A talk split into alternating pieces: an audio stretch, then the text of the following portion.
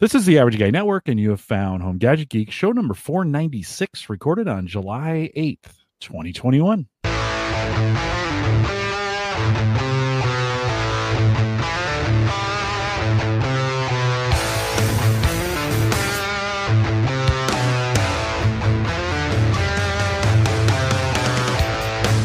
Here on Home Gadget Geeks, we cover all the favorite tech gadgets that find their way into your home. News, reviews, product updates, and conversation, all for the average tech guy. I'm your host, Jim Collison, broadcasting live from the Average Guy.tv studios here in a, in a beautiful Bellevue, Nebraska, beautiful Omaha, Nebraska. And of course, we post the show, and there won't be a ton of show notes because the topic will speak for itself tonight, but uh, we post a few show, notes, show notes out at the averageguy.tv. Uh, big, big thanks to John from Unraid last uh, week. John came in and uh, saved the day. Mike, we lost you a little bit last week. We'll talk about that next week and what broke down, but give us the 30 second version of what went awry for you. Well, so my my whole network was not down, but so flaky. As in, certain things worked for a second, then they wouldn't work for a second, then they would. Um, and in long story short, we'll talk about this next week. After diagnosing it, uh, turns out to be a faulty main switch in my server rack. Um, so I think the power supply is going out, and so uh, a bunch of ports on there not working right now. Found the ports that are working, so we're coming to you from a working port fingers crossed it stays up for the next week two weeks because I, I we'll talk about it more next week but essentially what i found out is the way i've set up my network with vlans and poe for my uh, wireless access points all throughout the house it is not easy to just say okay disregard that switch. Here's a dumb switch to replace it because all my vlans don't work my poe is that switch doesn't have poe um, so i was stuck trying to just fiddle and it was driving me absolutely insane. But yeah we'll go into more detail next week if you guys want a yeah. fun diagnosing story uh, and you can uh, reminisce with me on my pain. Yeah, and I'm gonna bring up the question: like, do we need all these layers? I think right? that's what we need to talk yeah, about. So that's is just so, the complexity that we have put ourselves through. It's great and it's yeah. so much fun, but when it goes wrong, it goes wrong. I know it goes horrible. And we'll talk about how I was a little fortuitous uh, with some of my other decisions that I've talked to you guys about that I made before last week. Um, that kind of made that pain a little bit easier to bear because um, I wasn't reliant on as many services self-hosted as I as I was before. Well, big thanks to John. He filled in for you, Mike. He was like, and he, he did a great job. We just had him for about 35 minutes. And so, John, thanks for coming on from Unraid and uh, doing what he does. Tonight, we've got Rich Hay. Rich Hay is back after a year hi- hiatus, we'll call it a little. You're, you just took a sabbatical as well. Rich, you got to be well rested. Welcome back to Home Gadget Geeks. Uh, it's good to be back. Thanks. Good, good to have you. What um so Windows Observer is still are you still you're still oh, posting yeah. out there? Still, yeah, windowsobserver.com still cranking. Uh I that site is now 26 years old, I think. I don't I don't think it'll go anywhere. I am doing a little more writing on there because I can do some consumer based writing now that I'm purely focused on enterprise IT at IT Pro today. Um so Windows I actually when we talked last week and we said, "Hey, let's do," you know, you want to talk Windows 11, and and, and I actually did my first podcast on Sunday in six months. I, I, wow. everybody knows that yeah. follows Faith Tech and Space that I've kind of been in and out over the last couple years because of my schoolwork and my studies and stuff uh, toward the diaconate. So it just happened to be just the perfect week homework wise and all of that stuff and so and Windows 11 came out last week. You know, our first preview build, yeah. so it was a great subject to talk about. So it was nice to get back behind the mic for that. Good, good to hear your voice. Uh, and I couldn't, I couldn't. You know, the funny thing is, I had to reset everything on the computer because I installed Windows 11 on it, uh, yeah. the leak build, and then I got the final, you know, the first release. And so I I sat down that morning. I didn't have Audacity installed. I didn't have my MP3 tag program installed. I had had nothing going for doing a podcast except for OneNote. So got that sorted out real quick and got going. So it was uh, it was fun to be back. And you know, I thought. It, what's that rhythm going to be like and i kind of just it just kind of comes back naturally it, it's further it does, proof that the way i do my show is natural to me so yeah yeah, it was I always, fun. I always joke because I listen to you like at 1.4 speed, and you talk fast as it and is. so you're getting me at 2.0. Oh, you, oh, you were just rocking. By the time I got to work, I'd be frustrated from trying to just because you would just go, you would just unload information, and so. Yeah. I would uh, I'd get to work and I got to slow Rich down, slow down, Rich, slow down. Well, Rich, um, good to have you tonight, and appreciate and, it. Um, you're you're coming off a sabbatical. What does one do on a sabbatical? Did you do something fun? Did you just rest? Did, well, what, it, mainly it was just kind of rest and not Good. just be under the the work kind yeah, of deadlines and things like that. I mean, I, I typically produce anywhere between about ten pieces of content a month of various types, right? Feature or reported how to case studies or just news pieces. And and I, you know, we had originally had some plans to to do some some work on a project my wife was interested in doing, and she ultimately decided not to go forward with that. But um, you know, I did some stuff around the house that needed to be done. The big garage clean out. We actually swapped two of our rooms, so we took a spare bedroom from downstairs switched that to upstairs, broke that room down, and created uh, the spare room up over the garage. And we we kind of put together ourselves a prayer room uh, for to be able to go in and do focused prayer. You know, when we do our prayer, and uh, so that was really nice. We did have another set of floors installed, so we knocked out three more rooms, I think, with the new vinyl planking. Um, and so just and then it was just kind of the nice, relaxed, not having deadlines, you know, mm-hmm. and that kind of. And I did some some writing during that time.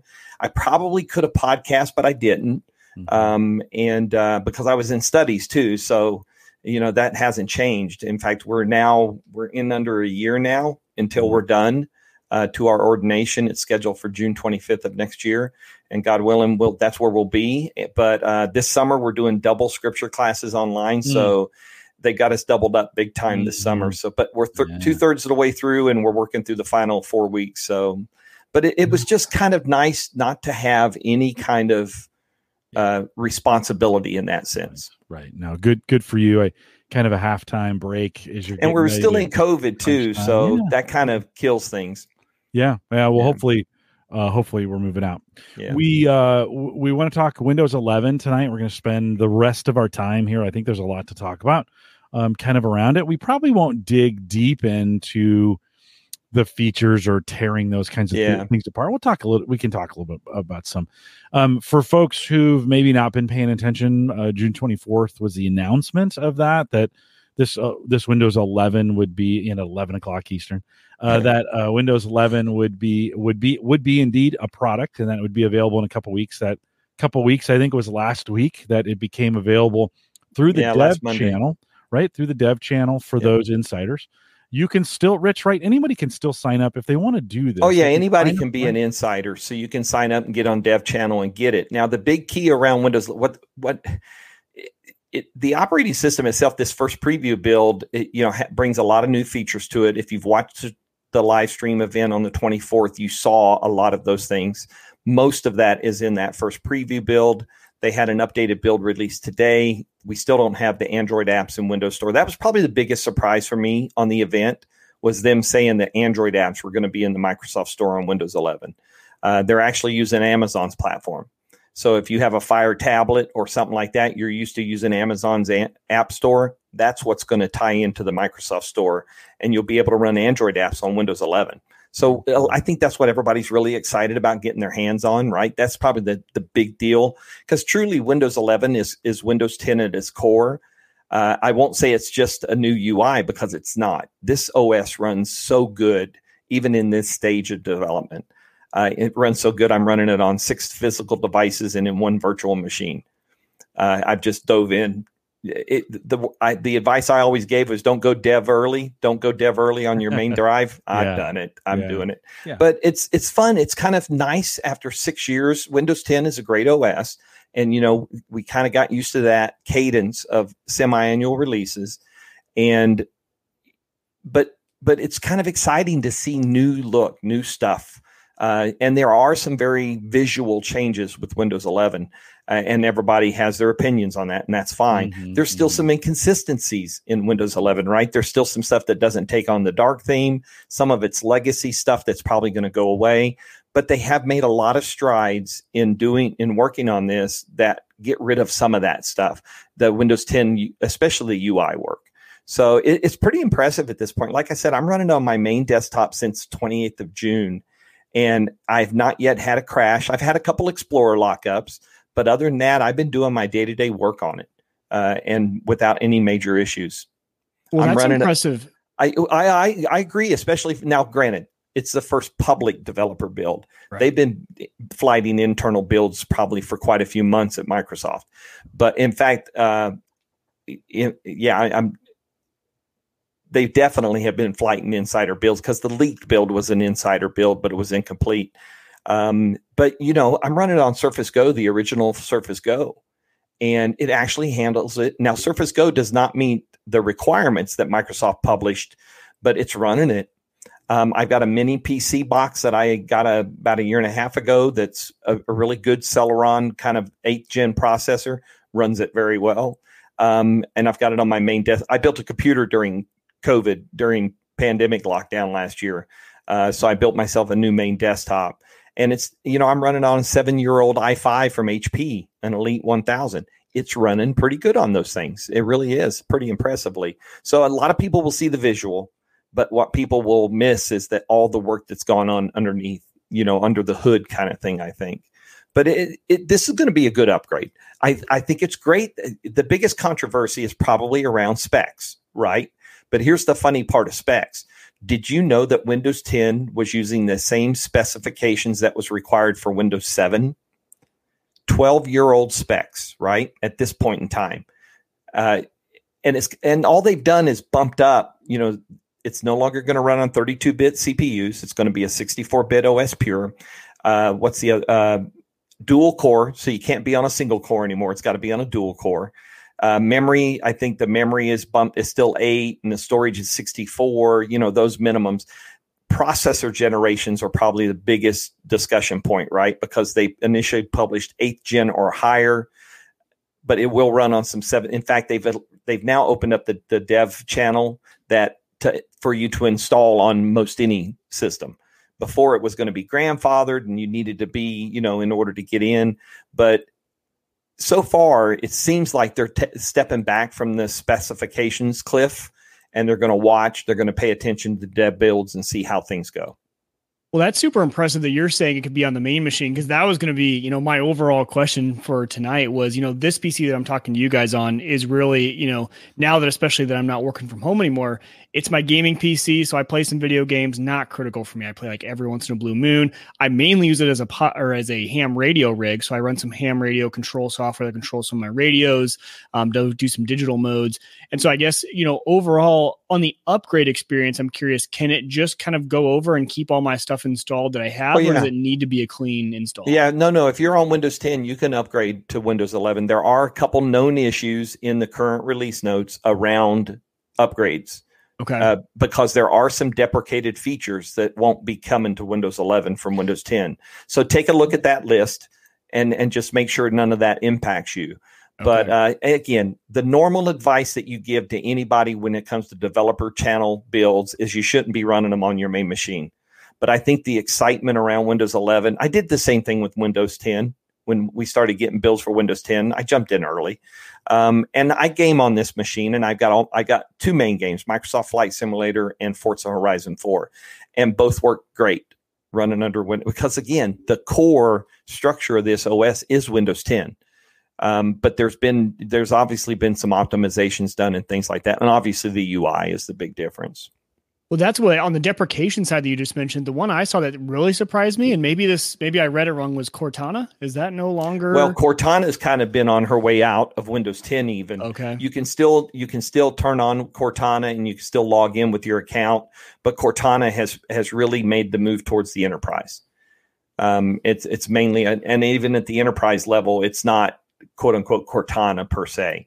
So they they kind of made a move away from that. Okay, so I had missed that boat on like it being on its way out. So that was surprising to me. I mean, I I've never used it, so right. it's been on this machine. As, but I I didn't. I figured there had to be some you know users out there who who really enjoyed it. But um, but interesting. Okay. Yeah. So I you know I you're the type of you could run it on a on a main machine. You're that type of user. Uh, what what happened was when the leaked build came out, and I followed the Reddit right, the Reddit Windows 10 subreddit and so many people wanted to jump on it and try it and get it and everything. And, then after the 28th i'd love to know the numbers. I'd love to know how many people installed it. Uh, they're not going to release that info but it would be cool to know how many people jumped on it uh, when it came out in dev last week. Well, I don't know if many people like for me, the reason I knew it came out was because of all the articles about how it was leaked before. Oh yeah, apparently. I think that was actually uh, beneficial to Windows. Like that leak got them a lot of press. I probably wouldn't have heard of Windows 11 coming out even in dev. You know, because I for those of us who aren't subscribed to um, Twitter feeds, especially that like really go in depth with Windows stuff, you might miss it. Um, you know, I'm even missing yeah. some Apple news, and I'm a big Apple guy, right? Like, haven't been paying attention that much. So I think that news article was really interesting how it was leaked ahead of time. Um, I tell you what, what's interesting about that leak, if you again, because I live in social media, that came out, everybody was writing about it, talking about it, and stuff like that. And the Windows Twitter account, the official Windows Twitter account, made a tweet and said, We know what you're seeing is just the start we've got more for you on the 24th of June. Never would you see Microsoft on an official manner talk about a leaked build. Yeah. Um, and they did. Um, and and we had a we had a media event. So when they had that event, media got a, a unique channel to go, and we had a little talk from some uh, one member of Microsoft before the the stream, and uh, you know even then it was acknowledged that that leaked build and it didn't. As we saw on the 28th and well as we saw on the 24th that leaked build had just like a little bit of what we eventually saw in the first preview build. Here's the other interesting thing right? We got a new build today what are what are we used to when it comes to insider builds and insider testing in the dev channel are build to build updates right so you're you install a completely new build that migrates all your data programs apps settings over it looks like Windows 11 is going to be updated via cumulative updates. Today's was a cumulative update hmm. that updated the build to the new release, not a build to build. So it eliminates a lot of risk, right? Because when you're migrating that much data, you got to worry about disk space, you got to worry about all kinds of stuff, and people run into problems with that. It's a big headache in the insider program. People go and build to build on gear that doesn't have this, that can't support the space. And so today, seeing that release as a cumulative update looks like that's going to be their norm. You know, that kind of works for them very well. They got the core OS down, and the cumulative update, just like they do monthly updates, allow them to to take care of the OS. And in fact, they shipped a fix in today's build for that um, print spooler malware thing that's going on. So a pretty pretty fast update today too. I mean, it I, was quick, very quick. I installed it when I got home, and it was done yep. in I don't know, fifteen minutes maybe. Yeah, very quick. So, um, let's for for clarification purposes uh, for folks listening. So, if you're going to join the Insider program, which is not really a program, anybody can do it, but yeah, it, set the if you go into the settings uh, on the um, on the desktop there, you can get to the you know there's an insider channel section in there, and then go on the dev build that'll really work. You can put that on any PC you have. So if you want to run it, I'm running it on a um, Surface Pro 3. That's a fourth gen Core yep, i3. That technically is a device that doesn't meet their initial specs. Wouldn't no, and hard, and it's it you know kind of lacks some hard drive space too. Yeah. Um, but for dev, they're letting it run. Now we don't, we still don't really know final specs. They've, That's right. They've released this eighth gen. They've been hinting about seventh gen you know so um so there's that so if you want to run it now and you got any equipment you just want to mess around with it Poke it run anything you can get you you installed it on a go which is super surprising right that that works right but it yep. does um let's talk about the 800 pound gorilla in the room though the tpm is what's caused oh yeah the those kind of things yeah well i mean it's it's kind of a real thing and that it is no very much so what? Yeah. T- uh, how, how, do you feel? So, about, I mean, so this yeah. was one of the other specs that they they are going to require, or at least it's so. Prior to to Windows 11 coming out in preview builds, uh, TPM minimum standard was 1.2, right? And that's been around for a while. Turns out OEMs have been required to provide 2.0 TPM on their chipset since 2015 or so. So most people with a device that's five or six years old is going to have this. What we found out, I actually went online and researched for this computer I built last year does not have a TPM chip on the board. It's a gaming motherboard, so it's not built for one. But um, so I went searching for one on Newegg before everything fired off. Uh, these things have tripled and quadrupled in value in the third party market, by the way.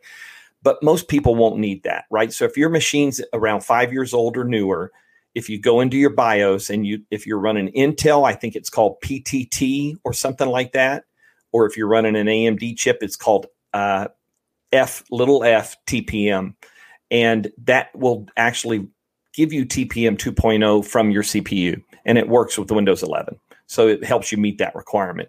Like like Jim said, you can install Dev even though you don't meet these minimums. But Microsoft is trying to move the needle on here is security. Um, and granted, their big focus tends to be enterprise and enterprise security. We see that as they kind of worked Windows 10 through the years. But all of this will introduce a higher level of security even for consumers eventually. And again, the bump in the up the bump in the specs is minimal when you really look at it in the scheme of things. But we do have a lot of folks, you know, not everybody's like us that, you know, I I like to run the latest and the greatest stuff, right? So I built myself a new machine last year because my old desktop was just not cutting it anymore. Um, and it will it allows Microsoft to implement better security which will ultimately provide better security for an individual system and across the board, uh, not only to consumers but to the enterprise as well. So, and TPM is about you know.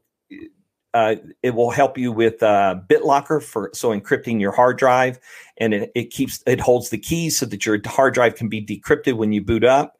But if it was to be taken out of that system and away from that key, it can't be accessed. So it's protection of data uh, July 28th, 2016 is that date that was mandated. Oh, that was the date. Okay, 2016. That, that, yeah, 2016. That's which was so that's five, five years, years, ago. ago. yeah, five years ago, mandated uh, that uh, TPM 2.0 be in on all systems. new hardware going yep. forward, right? And so there was, I'm sure there were some before that were doing that. If you probably have a high end motherboard from 2014 or 2015, you yep. could check that. Probably. It may be too old already.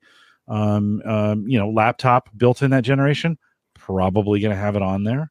So, you know, um, although to be honest, hardware's lasted rich longer. Oh, no, I agree. Right. Right. I mean, I'm running some 2013 gear that and some 2012 gear yeah. that still runs pretty well. Now, I'm I'm going to be honest. I'm not going to put Windows 11 on those things. Yeah, like, no. 20 Windows 10 is going to be good for another yeah, 4 years. Yeah. And and uh, I think maybe even a little longer than that. So Oh, who knows? Yeah. Right, right. I mean, I just I think it's going to be one of those things. And I'm not banking on it, but actually by that time some of that equipment will be 15 years old. It wow. will be time to roll it on. Yep you yeah. know for a lot of other reasons yes let yeah. alone the the new requirements for windows 11 yeah Mike. what's interesting is i just went into windows insider program um in the settings right i was like okay well, let's see we'll get this teed up for after the podcast yeah and so this is a new pc that i built a year ago um it says that it doesn't meet the minimum hardware requirements I'm like i wonder how it's does really it, interesting. All right, so do this, do this, do uh, do Windows key R to get to the run command,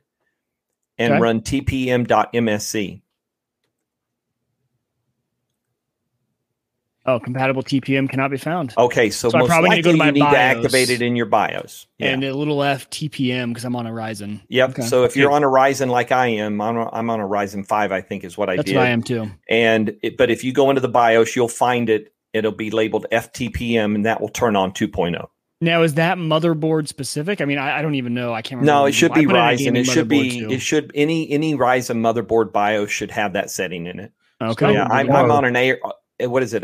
AOR I don't know how to pronounce it, but AORUS is my motherboard, the X570, and it was right there in the in the BIOS for the chip.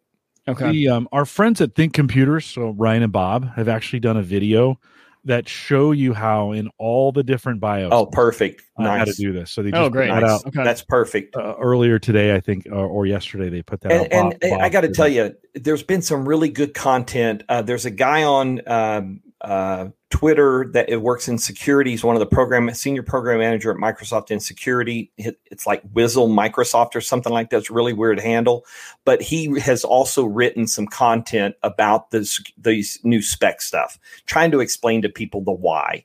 Uh, Rich Woods, I, I, don't know if you knew this or not, but a few months ago, Rich Woods um, moved away from Neowin.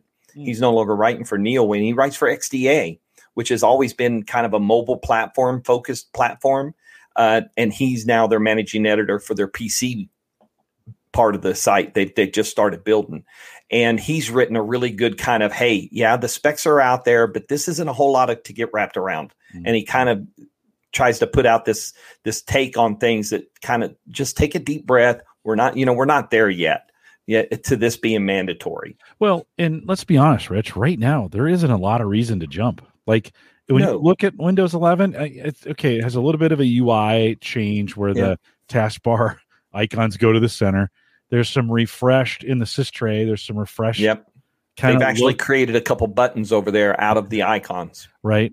Um, it, it, and beyond that, I mean, you get a few backgrounds. Now, I know there's a lot more going on, but oh yeah, the settings so, app is just beautiful. Oh it's oh much gosh. easier to navigate. Yep. It's cleaner, right? But it's much. It, but even the Windows 10 settings app was usable, right? Oh yeah, yeah, I agree. So I don't.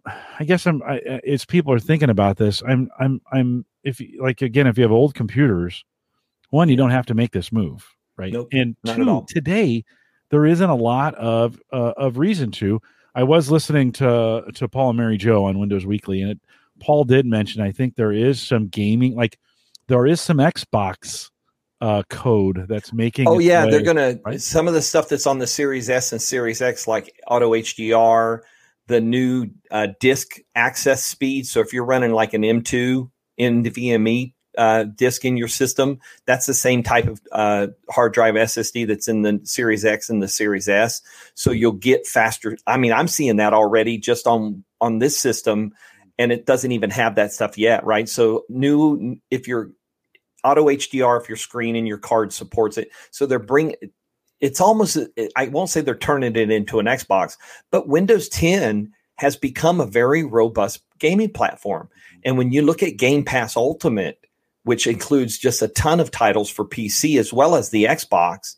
It, it, one Game Pass is just so worth the. If you enjoy a little bit of gaming, Xbox Xbox Game Pass is so worth the investment. Agreed. They just added Electronic Arts uh, stuff, so that's it was a separate separate subscription before. It, it, and today they just they announced July games already, and today they announced like three or six more that are going to go into Game Pass. I mean, it is the best value in gaming, and but they're bringing some features to Windows 10 and 11 PCs or Windows 11 PCs that are going to bring some of that kind of uh, performance, access speeds, performance visuals, and stuff like. But I got to tell you, I, I, I think I'm running a uh, a 1660 um, NVIDIA 1660 Super uh, it's got like six gig of RAM, six gigabyte of VRAM on it. That's and what I'm running too. Horizon, running like same exact machine. Forza Horizon Four in in my full screen, so that's like 1440 by 3160 or something like that. Corner to corner, edge to edge is just beautiful. I mean, Microsoft Flight Simulator. That's you know that's a challenging game anyway visually, but it, it really does. I mean, so those features that they're adding the Xbox aspect, they're taking what they've done in 10 bumping that up a little bit as they move it over to 11 with more features and stuff like that. So the question mark of whether or not you need a console comes into play here if you've got the right PC. Well, I mean, I, I, think we're already with with some of the X Cloud work. We're already seeing this idea, right? Of X Cloud. Hey, I'm know, sorry, Xbox Cloud Gaming is what it's called now. Yeah, what what, what they've changed, but was X Cloud right? You know, um, and so what that like what that tells me a little bit if I'm if we're reading the tea leaves is that some a lot of these updates they're taking what they learned on Xbox, bringing yep. it over to Windows 10 now Windows 11. Yep. And some of those system requirements, like you're going to have these anyways. Yep. like as a gamer, you're probably going to be on a seventh or eighth gen. You're probably going to have that TPM chip that's there. You're yep. probably going to have the NVMe drives that uh, that that you can use for that. I think that gaming may be the one exception. You know, I just kind of said, nah, for you know, a lot of people, you don't have to go this route. But I think this could be a big boost for gaming and gamers, gamers yeah. On it. And it could be a big, you know, and we see this release this fall or next they say year, holiday. So holiday I, I put that kind of October to December kind of. Yeah. I mean, I think okay, and it and Rich, think about this. We can't get Xboxes right now. No, I know. Right? So right. you know, what do you think of a pitch of like okay, let's. You can't. I know you're having trouble getting the hardware, but gamers, you might have that hardware already. Run it on the PC or the uh, the hardware that will run and be efficient on it. Yeah, Right, absolutely. right, yeah. It- just like the the issues around the availability of the consoles, it's the same thing with PC parts. Right. I am so glad I chose to build my system last year when I did because that was before the chip shortage happened. It was before prices went kind of nuclear and just went crazy. I mean, and and I build mm. my system. So when I build a new system, I typically build it with at least two upgrade cycles in the hardware. I usually will go high end on the motherboard and just get there first, and then I will probably take two or three a couple generations older CPU and start there. I ended up, so I was basically cannibalizing my old desktop and bringing some of the stuff forward, right, with the addition of the NVMe stuff. And so I thought my memory would carry over. Oh man, I, that day came and I, I pulled the memory out of the old box and I wrote this all up on windowsobserver.com. I kind of walked through what I did with the system, but my memory didn't work. So I had to make an emergency order to Best Buy and go pick it up the next morning to get 32 gig of memory. So that allowed me to bump the memory up. So, but I, so that in a year or two, I can go to a higher end CPU probably, and you know, do, keep keep the system refreshed that way. That that's just how I approach it. I don't know how you do it, Mike, but Yeah, you know, I'm I'm pretty much the same way. And actually, you know, my plan on this is uh, I'm concerned that my Unraid box, I mean, that is an old CPU and motherboard. So I'm going to be cannibalizing. Probably my next purchase will be upgrading this machine, but actually taking a lot of these pieces and putting them and making that Oh. Unraid box upgraded. I don't really need more power in this thing, but I do the same sort of thing, especially with like power supplies um, and things like that. And especially with how good AMD has been with using the same socket over the last Yeah, few years. yeah. I could really upgrade my processor and get a lot of bang for the buck. And usually I'll roll my GPU into the Unraid box. So that's what I did. My 1060 is in the Unraid box and it's, it's mining slash transcoding for Plex when it needs to.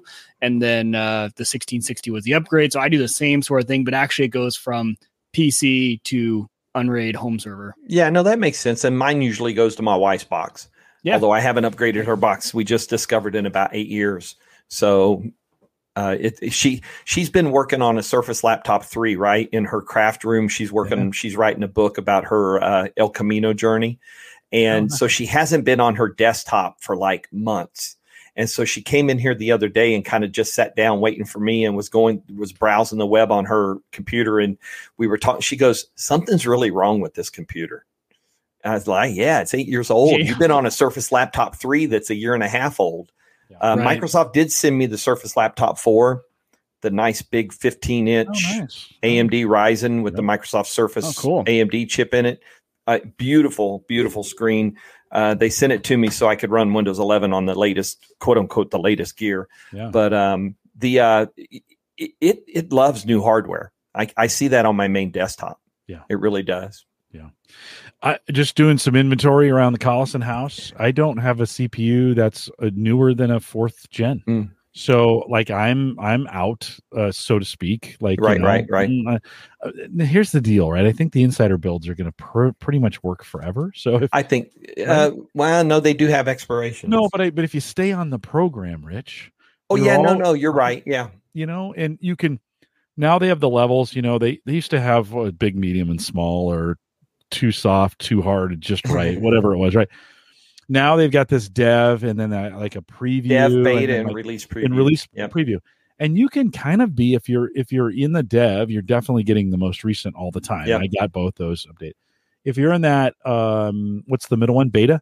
beta. It's not as frequent, but you, you could stay in beta. You would get updates maybe a little bit more regular than you would get um, just the just the standard updates that you get with Windows.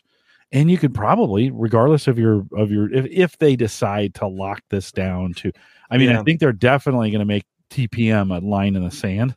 Yeah, I, I really so. do, right? I think I think CPU's probably got the biggest chance of backing down, backing up a, a level or two. Yeah. Here's the interesting thing, right? They put word out when they announced the upcoming build and they said getting ready for the first insider preview. They did talk about the fact that it about and this was around the time specs were still you know a, a, an issue quote unquote to being in the right channel they were talking about that if your dev machine wasn't able to run windows 11 at the spec level you would be pushed down into beta when that uh come they're gonna they expect to put it down into beta sometime this quote unquote summer i think it'll be this month sometime but I, I th- here's the reality, guys. Right? I I think we're kind of I think RTM for Windows 11 is probably build 22,000, and we will get a series of cumulative updates in Dev Channel to kind of continue to tweak things, fix it, no niche. They're getting a ton of feedback. Okay, I know they're getting a ton of feedback, and then as it moves into beta, it'll resume. Beta will be where this build is is tested and proved to be ready for release. Here's the interesting thing, right? there is no expiration date on Windows 11. You know how you normally see an expiration date around dev channels? There is no, you, you mentioned that there is no de- expiration date. It is listed as version 21H2. So will Windows 10 get an update this fall or will we just see Windows 10 get maintained with monthly no, cumulative updates? They're going to run two channels. That's just the You think they're going to run two dev? I do because the dev's already gone 11 there's no more 10 in dev i don't know it, it's a good and in order to revert to 10 you've got to go clean and that's why dev is kind of that mm-hmm. unique channel you cannot get to stable through dev you can get to stable through beta and you get to stable through release preview if you there's an option that works really well by the way to say next major release don't give me any more preview builds and it works works very well yeah yeah. Well, that doesn't work in dev. Huh? Not dev. No, dev can't get you back to stable. Okay. You so right now, you know, if I want to be able to go back to stable at some point, don't go into the Windows Insider program and upgrade to 11. Yeah. In dev, in dev, you'll want to wait for oh, beta. You'll want okay. to wait for beta to get it if that's what you want to do. But yeah. I, you know, every one of the devices I've installed it on, I have since done a reset on after doing the initial install, just because I wanted a clean starting place for everything and that you know that works just like it always has so you can do a reset and get clean and then i just you know i know it's a pain to set things back up and i'm one of those weird guys. I like things to match on every device so i muscle memory is works yeah. as much as possible right? So i really do prefer that. So i slowly i you know all of my devices have that matching start menu now. Uh, i really i got to tell you I, I don't how much did you use live tiles for instance Live Tiles have really created a, a, an uproar that they're not in Windows 11. Yeah, I've never used them. No, uh, very they got deprecated too fast. Like well, I, I they weren't deprecated, but developers didn't support them. Right. Even you know it, they were just I ended up, I think I went static on the start menu a couple years ago with the mm-hmm. granted big icons, big squares, but Windows 11's menu is just icons there, right? It's got, you can scroll. So when you open that menu and you scroll your wheel, if you have more than three lines of pinned apps, it will go down to those next ones. And I, I haven't tested it to see how far I can go, but so far I go, I've got three, three, four, five rows of icons in that part with all my mostly used stuff right there mm-hmm. handy. Um, I used to keep same, a lot of stuff on the taskbar. I don't anymore. But same terminology, right? I can right click oh, and say save to start menu. Yeah, you can right click it and it'll say unpin from start, pin to right. start, pin to taskbar, uninstall if it's a store app. There's a recommended section in there as well. There, uh, where yeah, they're putting things in right there. Yeah, the recommended tends to be uh, documents recently accessed and apps either recently installed or used so that it's i have not seen like recommended apps pop up in here like they do on 10 sometimes. You know how that that you get a suggestion? Um, right now recommended tends to focus on apps installed or or uh, documents that you've recently accessed. I think this is where we're going to see the replacement for timeline. That's kind of where they're putting your most recently accessed stuff because timeline is also deprecated that's even deprecated in windows 10 right? That's gone as of the 21h1 update. Right which again, here's the reality of Windows. These guys know how to look at telemetry. They know what features are getting used. And I'm telling you, they're going to invest the the development time into the stuff that's getting used, not the stuff that's that's why live tiles went away, you know, because people weren't using them. Yeah. Good on the phone. Not so great. Oh, they're um, great on the phone, but not so great on the PC. yeah, it's a little it different. They were fine. It's just people don't didn't use them that way. Mike, did you want to add something? Well, no. So one other thing that I saw in the notes for Windows 11 that was deprecated that had me really concerned, but maybe they're just as a new version is OneNote. Are they going away from what? I mean, I no, they're just not OneNote automatically user. installing it. So okay. OneNote for Windows 10 will not automatically be installed as part of a, a, base install. You can still. I'm running it right now because okay. that's my favorite. Uh, Good. I'll, well, when I heard that, because we use it at work, actually, my my coworker and I, who work on the same team, I mean that we live in it. We, I mean, you should see. It's kind of actually probably dangerous. The where I do uh, all my research. Yep. All my story research is in there when I'm working on storylines or, or writing stuff and preparing for stories. They're working on the OneNote for Windows, not the one for Windows 10, the store app. But so there was talk about it gaining capabilities. You know, a couple years oh, ago, great. it's been okay. now said that's going to gain more and more capability to match kind of and do what it does. But uh, but yeah, so they won't automatically install it. Okay. Um, and of course, uh, what the other thing that's gone is uh, Internet Explorer is disabled in Windows 11, so it's still there as a stub, but it points to Edge, and it points to Edge's IE mode. Just wish they'd put a stake in that thing. Oh, they need to just be done with it. They it, need to. It is. Um, at dinner tonight, I was telling, telling Sarah asked me, you know, hey, what are you guys talking about tonight? And I was telling Windows 11, and she's like, so what's different? So we were mentioning how this gets, you know, how the start menu kind of gets centered, and she says, about time. Like that's where it should have been all along. This drives me crazy that it was all the way to the left. Wow. And so, yeah, I know it's it for her. You know that that change will make sense she was you like, can't yeah. move it it can't go back yeah, to the left side of course, of course. Um, here's the funny thing right there's some law it, i forget what it, i seen it on Fitts law or something anyway it's this law of just taking your mouse and slamming it right down in the corner to oh. get access to that menu right i think steven sinofsky famously wrote probably 3000 words about this law when he was yeah. building windows 8 yeah, yeah, but but you know so people have brought that up but I, muscle memory is muscle memory right? I have purposely stuck with the icons and the taskbar centered because i want to use the os as it's being designed and developed. And you know what? Muscle memory kicks in after a few days. It's um, rich here's the deal though. So you know Wieger talked me into this m1 mac ah. know, back, back, at the beginning of the year. Ah, come on, Mike. I got to give you credit for it, right? I mean, uh, was it me? No, it wasn't. I, you, think, no. I was gonna say. I was like, I thought I no. discredit. Oops, I just uh, pressed. Oops. Oh, I thought you said a bad word. That was not a. No, that was not a vulgar uh, word. I was setting my phone down. I put it right on my mixer, and it hit I the. Did not uh, tell you. You. Yeah, exactly. No, I didn't no, think that was. was, was it was Ed Sullivan. It was Ed Sullivan. But but Rich, the now Windows and Mac are really the same user experience. I mean, it is no different than i mean it, it looks it acts they're in the same spot the same the, the only difference is the time is in the upper right hand corner on mac and the time right. is in the bottom uh, right hand corner for, for windows but they're moving closer together. So when i when i saw this interface i was like oh okay. Like it it just kind of makes sense to me. I could go all the way to the left or i could go to the center. Yeah. i do that because i run a dual you know, because I run both Windows and Mac together here. Right, you know, I right. I have PC, Mac, PC in my monitors, and they're all pulled together with Synergy. I try not to think about the OS. I try to think, how do I get things done? Just done? the work you're doing. Yeah. Yeah. Yeah. How do I get things done? See, ultimately, that's the thing, though, right? And we've talked about this before, I'm sure, that use the tool that works for you to get the job done, right? It, what other people use is what their preferences are, it's what their particulars are. I, I've been itching. I continue to watch and see if I can't find a great deal or get some company to send me a Mac Mini or something, because just to get into the OS and start to kind of explore.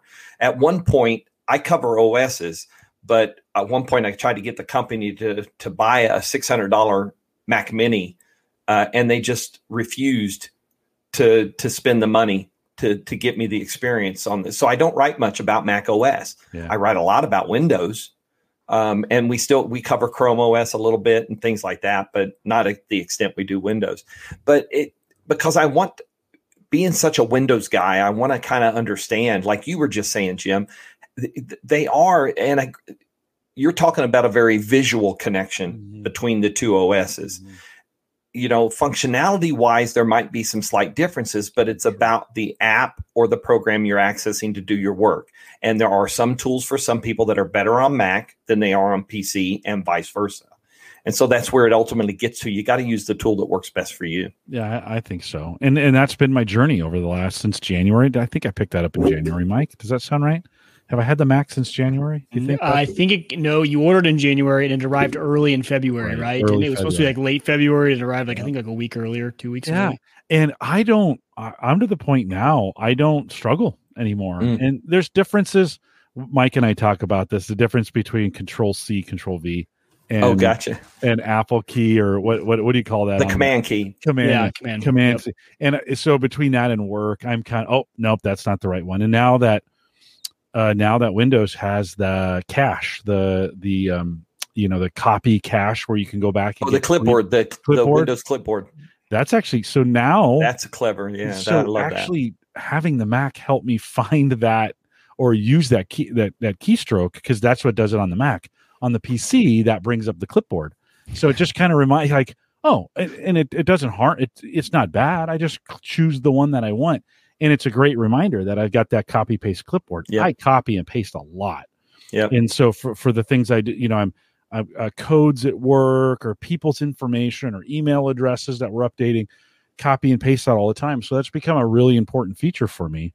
And um and so I don't this for me this has been like oh, oh, oh okay this is this is kind of cool. Two two new features I think though for most people want to think Uh-huh. about.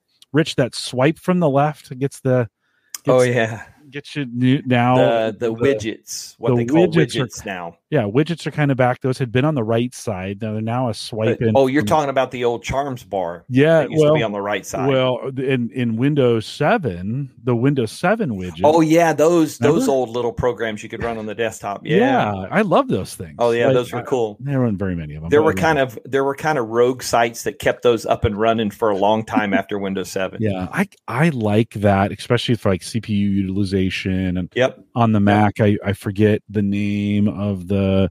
You know, I I bought um what's it called uh iStatistica that that gives me all that information uh with with a single click I can get to it.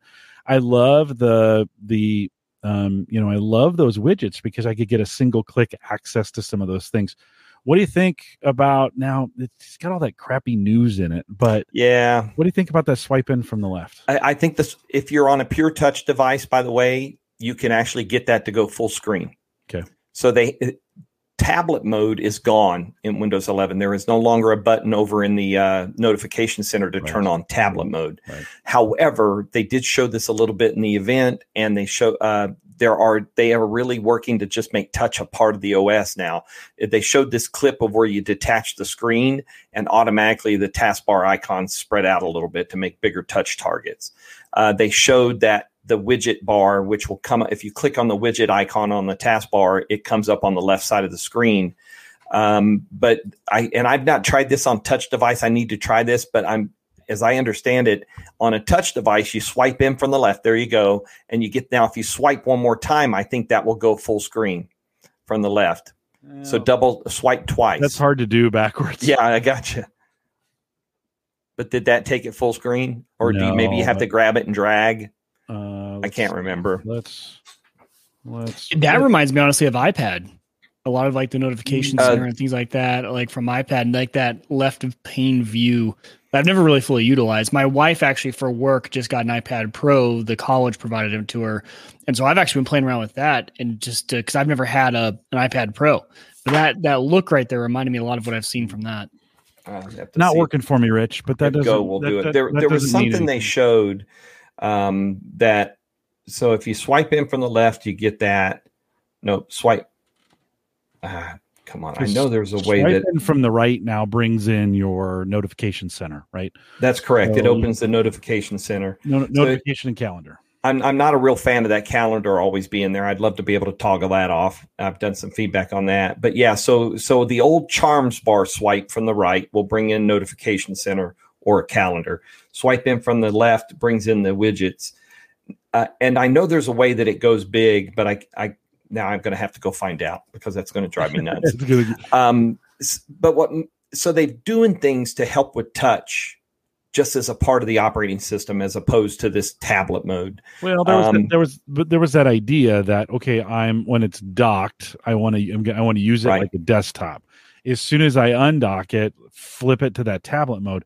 But it was Yep. jarring and it never worked. Oh yeah, it never well, worked and then- consistently. then later on they're like okay we'll give you the option to switch that thing around Yeah. and you could do that but then i would always need the touch targets in different spots so i'd be flipping it in and out of tablet mode and i was like this is dumb Yeah. No, now it's more really natural to where you nat when it senses that you're going into touch mode, it just kind of transitions. It just makes that possible. Yeah. The um you know the widgets I, am not it's kind of like edge right? On the new edge when you set up your your landing page your start page when you open a new tab you know i'm so glad there's an option to turn all that content off you know and keep that simple. I'm not a big fan of that. I've done i've been through kind of setting up things on the widgets and and they're growing some widgets you know there's there's going to be widgets oops wrong button.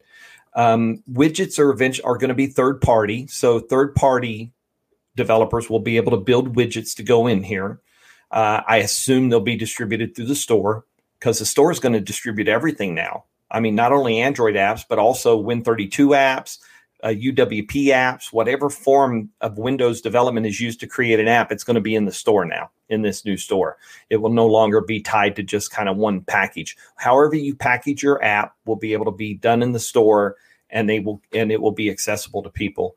Um, right now, I think they have widgets for calendar, to do, traffic, weather, photos, uh, stock watch list, esports, tips, and ca- uh, I say calendar. So uh, right now, it's very limited with what they have. Now, there's an option to manage your news and interest. I don't see this connecting well right now. I go in and I change things and it doesn't seem to do anything. I still seem to get, for the longest time on widgets, I kept getting, I kept changing the widget to uh, uh, NFL, right? The sport one. And it kept changing back to NBA, kept changing back to NBA. One time it showed me NBA and it showed me football teams. So, so, you know, that's back end kind of stuff. But now it's finally stuck. I've actually got NFL showing for more than one day now. So there's a lot of potential there. Um, would I love to be able to say, don't show me, only show me my widgets, don't show me all those news stories? Yes. I think that should be an option like it is on Edge right? Give me the option to turn that content off. And I will tell you what, I'll use widgets left, right, and center for certain things, kind of like what we did back in Windows 7. I think there's a lot of potential there as compared to live tiles. Yeah. Not a fan of it. Still not a fan of it for the tablet. Like of you know, the, of the what of, of the, Windows 11 for the tablet. oh, the, oh, like gotcha. even with the changes, touch targets are still too small. It, using a desktop a desktop operating system as a tablet, it's just never been good. Yeah. It's what it's what hampered the uh, the original tablets back in 2003 uh, Oh, the, because they didn't yeah, have the, the, RT. Windows, the old Windows phones that tried to go that route. Remember the old uh, three dot whatever or whatever they were three five. Um, it hampered them. So it's still not. They've got some work to No, do. there's work to be done, Yeah, no doubt. it's going to be a tablet. It's it's not a great mic. You you mentioned an iPad and that's i mean that's just still a killer experience when you're thinking about on a tablet with your big fat fingers touching things and i mean it's just it's really optimized for it and so it, rich i think it'll be interesting to see And Uh, Apple doesn't have you know. to cross that that barrier. They don't No, have to no, cross a no. touch barrier on the MacBook, for instance, right because they have they have they have stuck with this idea of not putting a touchscreen there, correct and adamant about not and putting it- very adamant. yeah. And but you, when you go to their tablets that are built for touch, Right. you obviously see the the results of that work. It would be interesting to see how they might, you know, how, could they cross that barrier if they wanted to eventually put a touchscreen on a Mac? Um, I don't know if they will. I don't know. I mean, they kind of got their their ecosystem is well connected, right? So especially now with the latest version of uh, the Mac OS, you know, with the access to the App Store and stuff like that. Um, but it'll be interesting to see if they ever make that move. Microsoft has been working in that world since Windows 7 days, very rudimentary, right? Early, early touch stuff in the Windows 7 days. Windows 8.8 and 8.1, we know where that went, right? It went too far to the to the touch world. And then 8.1 brought that back a little bit. 7 initially or 10 initially was going to look like oh my good and you know so uh, Microsoft Yeah. still lives in a world of of uh a complex between touch and UI. well their best touch os was windows phone i mean Oh yeah, it was really good but it was built for phone. I, I mean, unfortunately, I you don't translate that to a desktop. No, but that could have been blown out. I mean, they could have if they really wanted to follow Apple's lead on this and be Apple. That's Sinofsky, Right. you know, wanted to be Yeah. Apple in those days. They would have taken the they just would have taken the phone OS and blown that out to tablet size and made that thing. Oh, and made the tap for the tablets. Yeah, the tablet. I mean that could have translated to that old Surface mm, Yeah, RT. I know. I, it, it totally could have. I still have that here somewhere. Totally could have. So that would have been a good. That would have been a good move. I still don't know. There had to be politics behind that, right? Maybe. in those days Yeah. that for that thing to die because it was a really good OS. It did a lot of good things. And talk about live tiles. It did live tiles right. Yeah. I mean, that was one of those things that I've still got my Nokia phone in the drawer that I fire up from time to time and go, oh, this was so good. Yeah. Why didn't you know? Why didn't this get uh, any farther? The um the Xbox Companion app is front and center on the install, and so if you want to, oh, if if you're an Xbox, if we, we we mentioned this earlier, but if you're into gaming and you're into Xbox and you're not using some of the Xbox apps to to kind of manage or interact with your Xbox environment, uh, Mike, I, I, I mean, I'm not a gamer, but they look great, and so that's yeah. You know, well, and for me, so the way the reason we use it the most is because a lot of all my buddies are usually on Xbox. I'm one of the rare that went to the PC Master Race side. Um, my brother-in-law as well. Well, with Game Bar, we can still use Xbox Game Chat, and those yep. guys on their Xbox with their headset they don't have to do anything different, right? Because Discord is popular, but that's for everyone if everyone's on PC. So for talking to your Xbox friends, we use Game Bar for that, and it works great. I mean, even inviting to parties, inviting to games through there, um, cross platform we do the same thing when we're playing Call of Duty or Forza, right? We do Forza with our computer and Xbox friends, uh, it, it, works really, really well. Now, the companion app, uh, you know, I've noticed they've been moving more and more into just the Xbox app. Yeah, that's right? where that's they're where, going. That's yeah, where it's all so going. so Game Pass because I've been loving Game that. Pass is in there. Yeah, and you mentioned Rich. The b- biggest addition for me has been the EA access because I am a huge sports gamer. I mean, that's yep. where I started. And that's where all the sports games are. And they're all, you know, the vault. Really, essentially, you get those all. You know, yeah, they're not right away, but for free, essentially, no, yep. quote unquote, right with your membership. Um, we've been doing patient enough to wait. Well, yeah, and on the there. PC, exactly. Well, we started playing. My my brother in law and I started playing uh, FIFA and Madden on the computer. Uh, now, there's a lot of things that could be better, right? They still tell me everything, even though I'm playing with a controller. It still tells me all the controls in keyboard language, um, even though I am playing with the controller. So, I mean, there's a few things that yeah. still need to work out, but uh, working really well on the EA side. Even some of the early ones that got ported over to PC. Yep. No, it, it's a like I said, that deal for Xbox Game Pass Ultimate for PC and console is a great. It, for just console, it's a great deal. I mean, yeah. the amount of games you get, but to get it ultimate, to get the crossover stuff to the PC, I, it's just, I, you know, we saw the Xbox had their big uh, uh, show last month, showed off all their new stuff that's coming up, and Forza Horizon Five, for instance, that's coming in November. I, all of that stuff is going to be on the PC as well. So yeah. I, I, I find myself able to game at my PC more often than I am at my console. Uh, just for the nature. And I, I'm glad to be able to have access to that without having to worry about Steam, for right. instance. You know, exactly. I, I, only did one game on Steam, and that was Fortnite. So. Yep. And right now, Fortnite's not on my system because it takes up too much of my time for my studies and stuff. so it's uninstalled. Well, for me, Game Pass actually is killing my data cap through my internet provider because you end up just even if you're not going to play it right now, I'm like, ooh, that looks good. I'll play that at some point. Yep. I'll, I'll, play yep. that at some point. All of a sudden, I've downloaded 300 gigs. I try to now do. And, I try to now do all those downloads the last couple of days of the month, looking at my where That's my smart. cap is because I have one terabyte. Uh, 1.2 actually I have. So Same and here. I typically use about half of it and a little less than half. And but that's what I if I've got a big download to do, or I will wait until the end of the month and eat up some of the the data cap that's there. But yeah. it's great. I mean, it's becoming. I'm going to use a Microsoft term, ubiquitous. Mm-hmm. Right, it's becoming quite ubiquitous where you do your thing at. And if anything has made Microsoft a huge success under Satya Nadella, it is embracing this idea of finding the users where they're at you know, whether it's on a Mac or it's on, you know, whatever it is. Your phone is a great example of connecting in the Android ecosystem to your desktop. I really love your. I'm, it frustrated me when I wasn't on a Samsung for a while. You know, I'd upgraded to a McLaren to a uh, OnePlus McLaren a few years ago. Not accessible through your phone to do some of the like the casting the apps basically.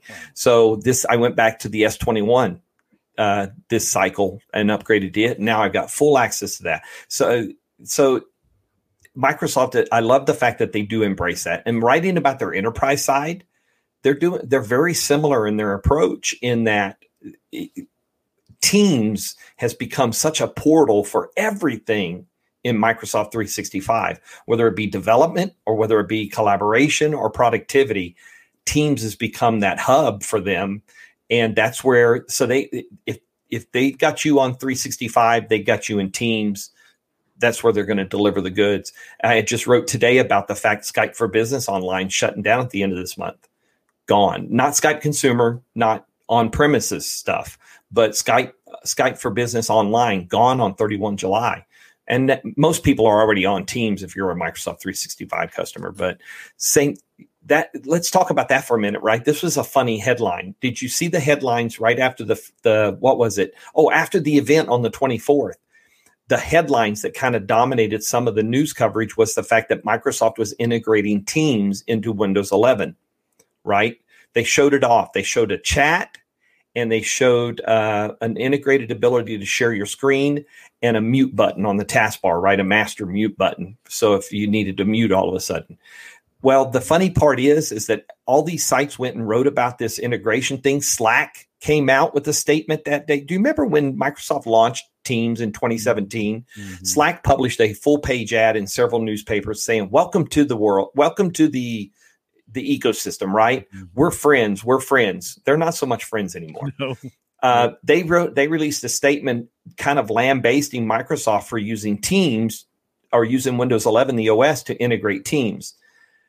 But nobody read in depth enough to read that that's not for the enterprise level Microsoft Teams. That integration, it's for Teams personal.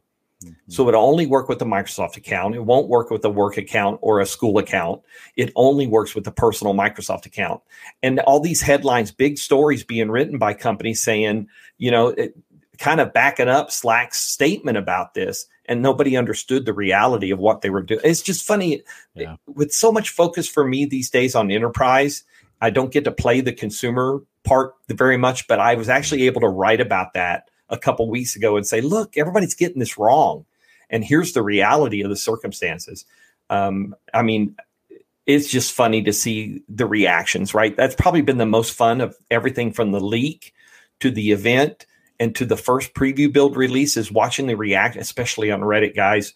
Reddit is the place to go if you want to truly kind of see how the day to day Joe likes or doesn't like something and, and having been following that for a couple years now, it's it's an enlightening kind of. And by the way, I've come with an unofficial scientific assumption watching Reddit. Probably eighty percent of the problems people have with Windows is their own fault. they cause it themselves by tweaking something they shouldn't have mm. tweaked or following. Like you know what I'm saying? Like everything in tech is. Uh... It's a lot of fun though. Te- you know, you got to give it to them. Windows 10, six years old perfect kind of window to start to bring online this new version. Uh, still support Windows 10 for another four years at least.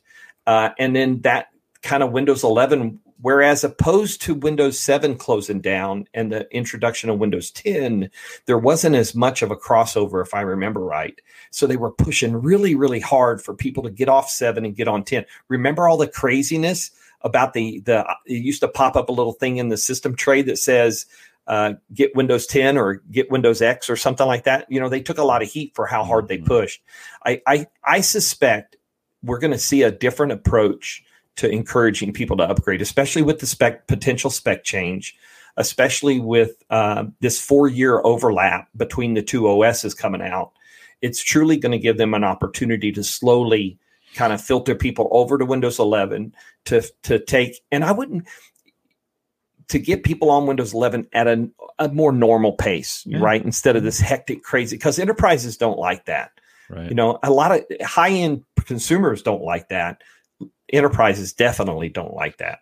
So, well, I think they should take a clue from what happened, and if they really want to roll it out, just leak the the final version. say it's a leaked. Oh, this is a leaked build. Oh, people were looking for that thing everywhere. Oh my, man. yeah, that yeah, you know that would they get everybody on it. Mike. Did you want to add any? You look like no, you wanted to. Add. No, oh, sorry. Oh, nope. No, you looked intent. I was like, I don't. I, I want to make sure you you get in here. Rich, one more feature uh, before yep. we kind of wrap uh, our thoughts on Windows 11 here. Um, I do like, and this was available before. It's always been there, but I do like the ability to kind of generate new desktops. Oh, You don't like that, huh? Oh no, I love it. Oh, love it. yeah. Yeah. Love it. I wrote a big piece a few months ago about virtual at the in Windows 10 they're called virtual desktops, which is a bit of a misnomer. It is. Um, is. they're actually just new canvases, new space Yes. to, to run pro- apps in and programs. In Windows 11, they're called just desktops, Mhm. and you have the ability to name them. And you got this in Windows 10 too. And in fact, in the preview builds in Windows 10, they gave you the ability to change the wallpaper on each one as well. And so you can change the name, you can change the wallpaper, and they persist between restarts. So if you set up three desktops, when you reboot, they're still there. The only issue I have around desktops, and I've made this known to them, I wrote about it, and I also talked to one of the PMs, is that we don't have any ability to configure these desktops. If I have a work desktop, I know what apps I'm opening on that desktop. I'm opening Teams, I'm opening uh, Office in the browser so I can have Outlook. Because by the way, guys, Office in the browser or Outlook in the browser, these these are terrific. I mean, I work my work email on my main machine. I do through the browser. Mhm. So Office.com, the ability to open Teams, and that's what I want open when I open that desktop, right? So I'd love to be able to save that configuration. Yeah. Yeah. Same thing with my personal desktop. I almost automatically the first two things I open on my personal desktop is Twitter. And um, these days, I'm using a program out of the Windows Store called Feed Labs uh, for my RSS feeds. Uh, unfortunately, next gen uh, NG Reader, which was I think one of the best, one of the early Feedly adopters, they were in their kind of. Remember when Google Reader went away? Feedly was that first kind of platform that came in behind Google Reader. Well, next gen Reader for Windows 10 was built in partnership. They were one of their early partners. Anyway, unfortunately, NG Reader is not being supported anymore. It doesn't look like it's getting updates. A lot of things breaking. So I had to go looking for a new RSS feed. And I used Feedly in the browser as a PWA for a while. But uh, FeedLab in the Windows Store, in the Microsoft Store, is actually quite good. Uh, has a lot of features in it, sharing and things of that nature. So anyway, so that's what I open. I open up, I open up Twitter, I open up Feed Labs, and I go through my RSS feeds and I look at social media. I'd love for that to be kind of a default configuration for my personal desktop Mhm. you know, and have another one for my work. I have another desktop where I run my virtual machines just so I don't get confused. So it, this is the one thing that this feature is lacking. Um, they've made it, you still have the ability to kind of flip back and forth between apps open on any desktop and thing. There's a setting that you can either look at everything open or what's open on your current view, your current desktop. Um, and it, the Windows 11 and Windows 10 even does this well too. It, it switches back and forth between things quite easily. Shows you on the taskbar. There's an option to show everything that's open. You click on it, it goes to that desktop. If they would add the ability to configure these desktops with certain programs or certain, well, they're snap groups, right? Uh, docking and undocking external monitors has been improved in Windows 11. And I just wish it had that ability to save a configuration. It's great to have the name, it's great to have a unique wallpaper, but I still got to go manually start that desktop up and get things running that I want to run.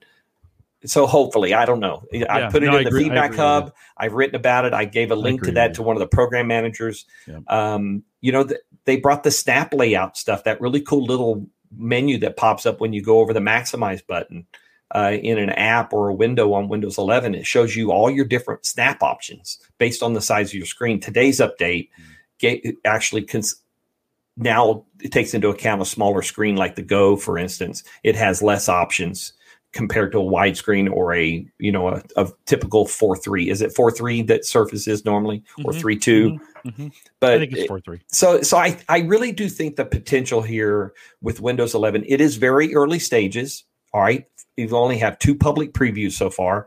The the person from ZDNet that wrote the story that said it's an unfinished and unpolished mess was exactly right. It is, but that's where we're at. Um, I think what we're going to see, I think we got the base core stuff done here. That's just my guess. We're going to quickly move into beta. Beta is going to allow them to iterate to really do the polish. Um, and yes, there's still, you know, there's still legacy elements of Windows that are going to be that of that nature, right? You may never see a dark mode of that kind of ancient thing that's because the one thing Windows Microsoft has to do compared to Mac is the legacy support, right? It, I think it's a huge difference in the size of that. Excuse me.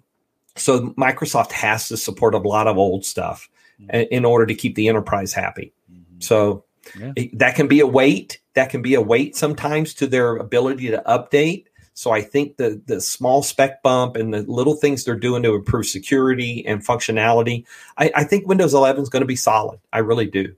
I mean, it's a good start when you think about how early it is.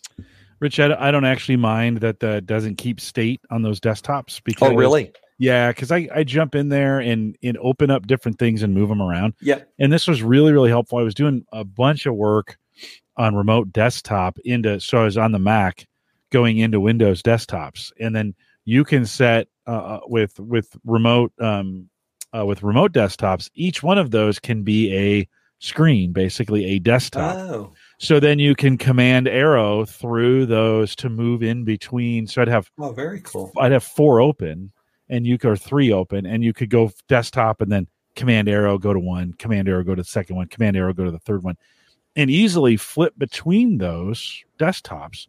And then I'd close them out; they'd go away, and I actually like that because then they wouldn't just those desktops wouldn't be sitting there doing something. Or, and, did right? they? I, I don't remember. Did they change the behavior? Does it cascade the apps?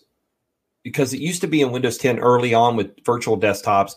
If you close the desktop, the apps cascaded down so that you didn't quote unquote lose an app. Yeah, I don't. I'd, I'd, have to try that because. Uh, yeah, yeah, it, it moves it over. It's it was super helpful on the Mac, and and I think now I overcome that with just pure monitor space.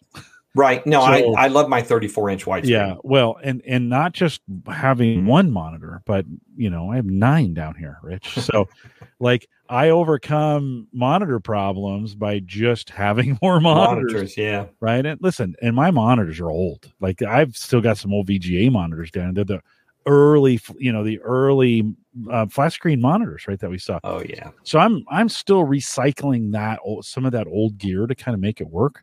Uh, but I like physical monitor space. I do yeah. like times having a virtual, and I think uh, we're seeing some early versions. The uh, this this version and the Windows 10 version aren't all that different, but the, how you get to them is a lot easier. And so it's it is one of those things because it has kind of a uh, and I, I, guess I could have done this in Windows 10, but because it's front and center on the taskbar right now, yep, I'm more inclined to just click on that yeah. and then quickly switch between desktops if that's yep. no i'm right there with you. The button on the desk on the taskbar really does make it more accessible. Yeah. Because before you had to hit windows key tab and they were up at the top of the screen to people and i just tested and they do if you delete the desktop they cascade down. If you just close them out deleting the desktop cascades any open programs down so now i have to rebuild my my virtual machine and my work desktops, but that's yeah. but but you yeah. know what I'm saying though. I I yeah. I like that for clutter. I, I just find it easier to kind of focus in on what I'm doing to get away from the clutter with those. But yeah, no, right. Again, Mike, it, it's oh. handy for a lot of different reasons. Yeah, no, for sure. Mike, any other any other thoughts, questions uh, on Windows 11 as we kind of bring this one in for landing? No, I'm excited that it can be used on the main machine. I'll probably wait till we get to beta so that I can switch back over to the stable. I do that a lot. On the Mac side, it's very similar, right? When they go into, you can get the beta um, and then just say, hey, wait until the next standard release. And then yep, that's what they do with the beta and release preview. Yeah, so I'll probably wait until there, but I'm excited for all the gaming features. So I think, you know, yeah. just upgrades to it, um, any efficiencies there. I and the NVMe thing you had me interested too. I actually, on my desktop, I have three um, screenshots that I actually just tested because I put a one terabyte NVMe in here for my games. Mm-hmm. I already have an NVMe for my OS, but I put in another one terabyte for my games. Um, and I was just doing speed tests on there with uh what's oh they're so fast. With uh, CrystalDiskMark. So i was testing them and yeah they're insanely fast. So I, uh, but I, it is weird how different they are compared to what tier of that m.2 you get. So right. Oh no know, that can make Samsung a difference. Pro compared to i think i got um a different one. You know slight right? Nothing and also the notice. pci right? If you're yeah. 3.0 or 4.0 i actually my nvmes i have one 4.0 and i have a 3.0 so both of them Maybe are fast. That's my difference. I think we might have the same motherboard, so I didn't even think about that, Rich. Maybe I have I the ASUS X570 is what I, I think have. that's what I have. The Asus or the ASRock, one of the two. I can't remember which one I have. But, and, and but uh, those NVMe's, I couldn't believe how much difference it was between a standard SSD. And in fact, when I wrote the story last, whenever it was last year after I built my machine, I ran some benchmarks on the, or, or maybe I wrote a separate story talking about the difference between NVMe and SSD, and it's significant the data speed. Well, It- I can I can share that. I can show you guys that right now if you guys really want to see. Just real quick. So here are my two. Let me pull it up here. Um, share. Screen. Yeah, pop pop it in there, and I'll I'll share the screen. This would you want to come over and uh, see this on YouTube? Okay, so on the left, so these are both you know um, solid state, right? The left one's the NVMe. The right one is just a standard SSD. I mean, so Right. when we're talking about read speeds on the NVMe, 3,500 uh, megabytes per second compared to 545 on the SSD. Um, and then you go down to the write speeds, 2,000 um, on the NVMe and, and 487 on the SSD. And, and both of these were relatively, the NVMe was brand new. The SSD had only been in there for just a little bit. So it's not like this one has a lot of extended wear on it. Um, and, you know, and I remember the switch from spinners. And, well, yep, you to know, you- SSD, which was you guys want to see? Okay, so here's uh here's the spinner. I tested all three. wow, Spinner they're was so down slow. 215 read, 144 write uh, on that spinner drive. So I mean, just look at the comparison there between the NVMe and the the thing that I thought was interesting is a lot of the suggestions still I hear people still people saying this is hey for your game disk right if you're going to store your games you can keep that on a spinner. And while I think that's still somewhat true I think we're starting to get to the phase where I mean there's a reason that Xbox the new PlayStation have all moved to the, The high speed storage. yeah. makes a huge difference makes a difference in loading in Oh, loading huge. times. drastic because I did. So this spinner that we're looking at the speeds right here, this was where I stored all of my games. Um, so I actually didn't even I skipped the whole SSD phase with my game storage and just went straight from spinner to NVMe, and I was shocked at the Oh, loading speeds, the little things, even just the jitters sometimes, and you can tell it was trying to pull something. Yep. Um, and and it just works that much better. I know a lot of most games utilize RAM pretty well, but there are still loading times and things like that that just have a drastic change. for me, the difference between my SATA is consistent. So I'm running two different types of NVMe drives. I'm running a 3 point PCI Express 3.0 and a 4.0 one. And the difference between the SSDs are they're down in the I, I forget the numbers, but I mean just they're in that low 500 type range. Then you step up to the 3.0 NVMe and you're you're peaking out at around 3000 but when you get to the the 4.0 over 5000 Wow. i mean the the speed is just crazy i had fun making the charts uh, for mine uh, just playing around with it but the difference in the speed is tremendous it really is Well, I'm glad you bring it up because I think a lot of sometimes people go for the cheapest on Amazon. They don't realize that you can get a SATA drive that fits in that slot, right? And you think, oh, it's the skinny one. It look, you know, you see the looks like, Yep. oh, why is it so cheap? Well, it's going to give you the same speed as a regular SATA as a regular SSD. ssd Yeah, That- really need this- to make sure it's that M.2 NVMe. this little uh, mini PC that I bought last year to replace a, a desktop that had failed, my what used to be my podcast machine, um, it's got NVMe slots in it. I'm not using it, but you know I can go from SSD to NVMe in it. I mean, for, and it's a little box that's about you know this big, and it's quite a powerful little device for two hundred twenty dollars. It's Yeah. crazy. What I love is all the uh, the standalone NASs, like your Synologies and everything, are starting to put those slots in, and then you know it's a it's a lot smaller space to put in a cache drive into those Synologies than having to put in you know the old school SATA uh, SATA SSDs. Yeah, most of them come with their own hits. Some of them have the built-in heat sink, or some of them have it's easy Yeah. enough to add a heat sink to it. So Right, definitely the way I would go in the future. for sure. Rich, for folks that are listening, if they want to follow you, where's the best place? Oh, the best place to find me is on Twitter, and that's at WinOBS. Everything and anything I'm doing or saying or or thinking about goes there. All right, and then as you think about what's ahead for you coming up for the rest of the year, what are you looking forward to? Um, well, continuing with this Windows 11 stuff, like I said, I think I think we know the base of what 11 is going to be. There's still some missing some announced stuff like the Teams integrate, Teams personal integration, and um, the Android apps. I think that's the biggest Android apps in the store. Is going to be interesting to see how that works. Um, so so obviously we're going to continue testing Windows 11 through the summer and fall, um, and that's going to kind of draw a lot of the air in the room moving forward. I mean, everybody's having fun with it right now, and we're getting our share of. I watched one. I watched one author go from "How dare you, Microsoft, tell me I have to upgrade my machine to upgrade to Windows 11" in a four day period to going, "I give in. I want the new machine. I want Windows 11." So it, it's crazy to have seen these journeys by people, and so I obviously the the interesting story about Windows 11 is going to be what eventually kind of comes out of the spec stuff. Where are they going to take that? I honestly believe 2.0 is going to stick. I, that just I think that's an easy one to stick with, right? Because devices for the last five years have had it. Mm-hmm. Um, and I'll be honest with you, if you're running a five year or older machine in a lot of circumstances, you might not be taking advantage of new technology like solid state drives or potentially NVMe drives or, or, or even more advanced CPU stuff. Um, so Windows 11 is what the big thing is to watch. Um, on a personal level, um, I've got three more online classes left after we finish this semester, our two scripture classes. And uh, I do one in the fall and then two in the spring. And we have local stuff that we'll be doing in our final year of formation and stuff. And um, still going to be writing about the enterprise and writing about mm-hmm. enterprise IT and what's going on in the world of that. Rich, thanks for uh, coming on tonight. Thanks for having me. Thanks for uh, pinging me and being like, "Hey, this," because I hadn't, to be honest with you, been, it was perfect uh, timing. Oh, it was perfect timing. I had the we had the slot open. You were eleven just came out. You know, you wanted to talk about it. I'm like, yeah, let's let's do this thing. So thanks for saying yes. Thanks for reminding me.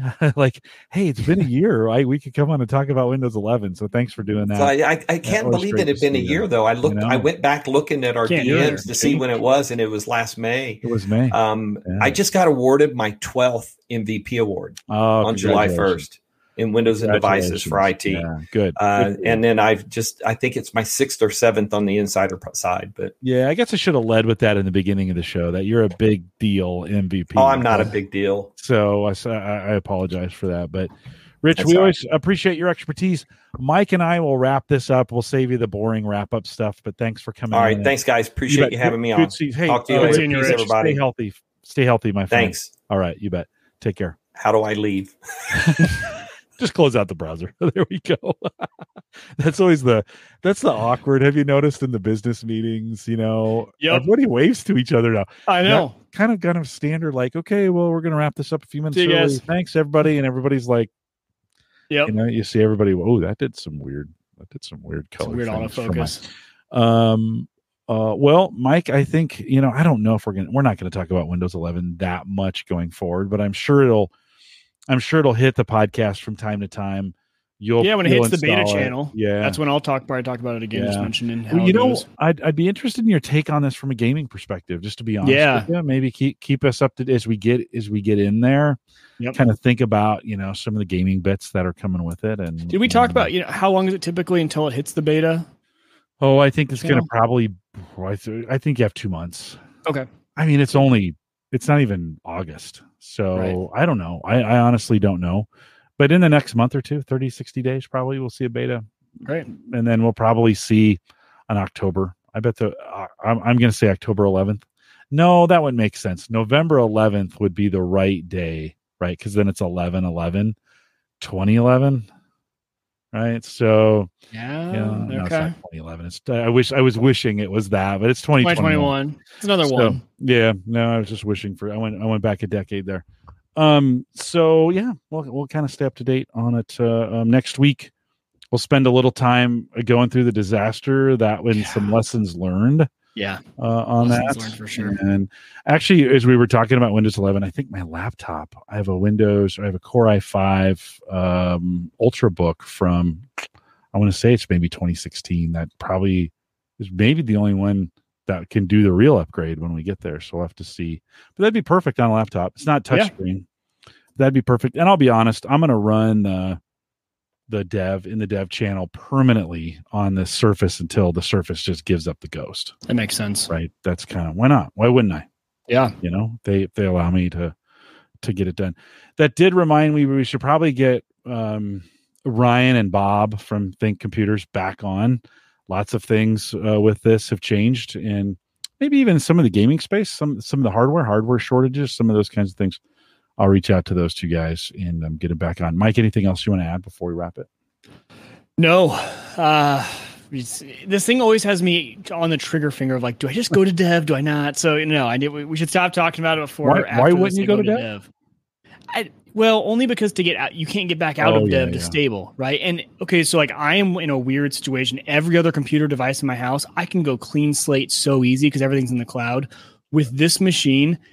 All my ham radio software is from like really small developers on a website, and I to install it and to get all my settings back would just be a pain. Only because of all the ham radio software. No, everything else you could get back downloaded. Good thinking. So, That's good thinking. That is that's that's really good thinking. So yeah, think through it. You know, you yeah. don't have to. It, it just it, would be better. I'll be honest, it'd be better in a VM for you to get. To yeah, get, that's what I might play around with. No, yep. So, well, a couple reminders uh, on our way out here. One big thanks to Christian over at Maple Grove Partners. Get secure, reliable, high speed hosting from people that you know and you trust. Of course, Christian uh, will do that for you if you need any kind of hosting. Um, he specializes in WordPress, but if you need any other kind of hosting, I mean, Christian specializes in everything. Let's be really clear about that. So maplegrovepartners.com plan start its little it's ten dollars a month and he can get you going uh, uh kind of there. Um, Mike, I looked the other day. I think we're on year four of HelloFresh. Like, uh, um, you know, we're you guys are still doing it, huh? Oh yeah, we came out of every week. We were going to switch over to like doing our own thing. That's always been the plan. Like, yeah, like once you got enough recipe cards, right? And I remember you've been saying that. It's just that that goes back to my pre-show DIY conversation. Like, I don't want to make my own boxes. Let them just. I'll just work extra hard so that I can just pay for those because it's super convenient to have just all the right, you know, measurements. Tear the bag, put it in. You're not measuring things it's just so easy. So if you haven't checked out HelloFresh in a while, um, I think you can go to the averageguy.tv slash HelloFresh or just ping me, Jim at the averageguy.tv. We have plenty of coupons to give away. Maybe you're just bored with your current diet, like, you know, and uh, coming out of the pandemic, a good way to kind of learn. I am, I'm a million times better of a cook now, Mike, than I was I'm also a better. I'm also a better cigar smoker. So, that, but that tells you what I've been doing. Yeah. Uh, uh, during it. So, we are live every Thursday, 8 p.m. Central, 9 Eastern, out here at the AverageGuy.tv slash live. Mike and I next week we're going to do some catch up. So yeah. we've we've had guests on for a while now, and some various things going on. Time for Mike and I to catch up. If you want to ju- if you want to jump in. Um, if you're listening live, uh, or you're listening the week after we publish this, go to homegadgetgeeks.com and leave us a message. That'd be kind of great to maybe answer a few questions or give us some feedback on Windows 11 or what you like or what you hate. We take all that stuff. So uh, head out there, homegadgetgeeks.com. Do me a favor. I usually get a notification, but if you do leave a message, just shoot me an email. it says, hey, I left you a message. Just kind of a nice reminder uh, to go out and check those things. We are live every Thursday, 8 p.m. Central, 9 Eastern, out here at the averageguy.tv slash live. We're coming up, Mike, on show 500 four away from 500. So, and you've been doing this with me since two, I want to say two and some change, right? I really need to write this down and put it on a sticky note on this monitor because we talk about this every. When did you do we it? Can never we remember. Look it up. We can never remember. Never. Remember. Yeah, right around there. Well, I think the good news is we're going to get to see each other this weekend, right? I think, I think so. Yep. That, that that may work out. So we may. Yeah. We may get usually I head out your way. I think you're coming mine, and uh, mm-hmm. and it'll be super fun to spend a little bit of time with you. So uh, it'll be good to see you. We will want to see you next week. So come back out, join us live, do all those things that you do. If you're listening, uh, if you're listening to us live, we'll do a smidgen of post show. With that, we'll say goodbye, everybody.